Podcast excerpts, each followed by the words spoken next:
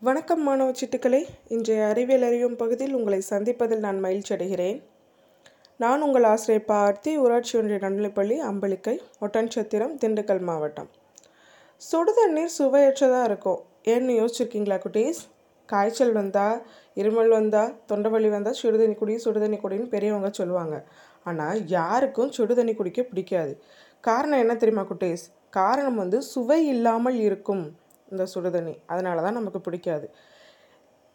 இயற்கையாக கிடைக்கக்கூடிய நீரில் பார்த்தீங்கன்னா பல வகை உப்புக்களும் வாயுக்களும் சத்துக்களாக கரைந்துள்ளன. வாயுக்களை பொறுத்தவரை வந்து ஆக்சிஜன் மற்றும் கார்பன் டை ஆக்சைடு வாயுக்கள் வந்து அதிகமாக கரைந்திருக்கும். நாம் கொதிக்க வைக்கும்போது அதில் இருக்கக்கூடிய வாயுக்கள் வந்து வெளியேறிவிடும். அதனால் வந்து அதில் உள்ள கார்பனேட் மற்றும் ஹைட்ராக்சைடு உப்புக்கள் வந்து நீரை கொதிக்க வைக்கும்போது பாத்திரத்தோட உட்புறத்தில் உப்புகளாக படிந்துவிடும். எனவே கொதிக்க வைத்த நீரினோட சுவை வந்து நீங்கி விடுகிறது. இதன் காரணமாகவே சுடுதண்ணீர் வந்து சுவை இல்லாமல் இருக்கிறது குட்டீஸ். குட்டீஸ் நீங்கள் யோசிச்சிருக்கீங்களா? பால் வந்து இனிப்பாக இருக்கிறது ஆனால் தயிர் புளிப்பாக இருக்கிறது. ஏன் என்று? பாலில் வந்து பார்த்திங்கன்னா லாக்டோஸ் எனப்படக்கூடிய சர்க்கரை உள்ளது. இந்த சர்க்கரையின் காரணமாக பால் வந்து இனிப்பாக இருக்கும்.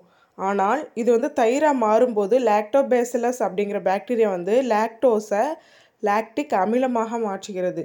இந்த அமிலத்தன்மை காரணமாக தான் தயிர் வந்து புளிப்புத்தன்மை கொண்டதாக மாறுகிறது. குட்டீஸ் நாம் ஏன் ரெண்டு கைகளையும் கூப்பி வணக்கம் சொல்கிறோம்னு தெரியுமா குட்டீஸ்? இரண்டு கைகளையும் ஒன்றாக சேர்க்கும்போது வந்து உடலுக்கு ஒரு சக்தி கிடைக்குது. அது என்னென்னா சுண்டு விரல் ரெண்டும் ஒன்றாக சேரும்போது மனச்சோர்வை நீக்குது.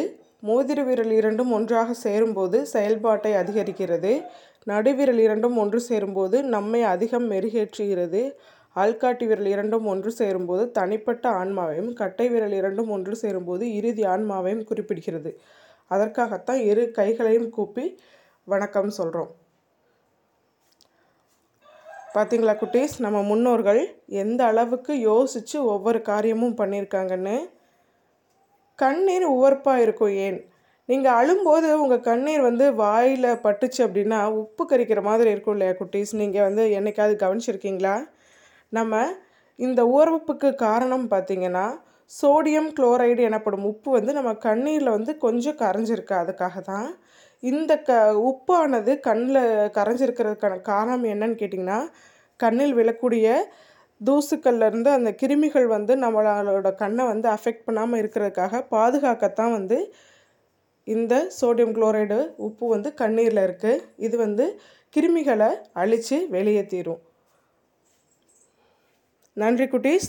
மீண்டும் சந்திப்போம். நான் உங்கள் ஆசிரியர் பார்த்தி ஊராட்சி ஒன்றிய நடுநிலைப்பள்ளி அம்பலிக்கை ஒட்டன் சத்திரம் திண்டுக்கல் மாவட்டம்.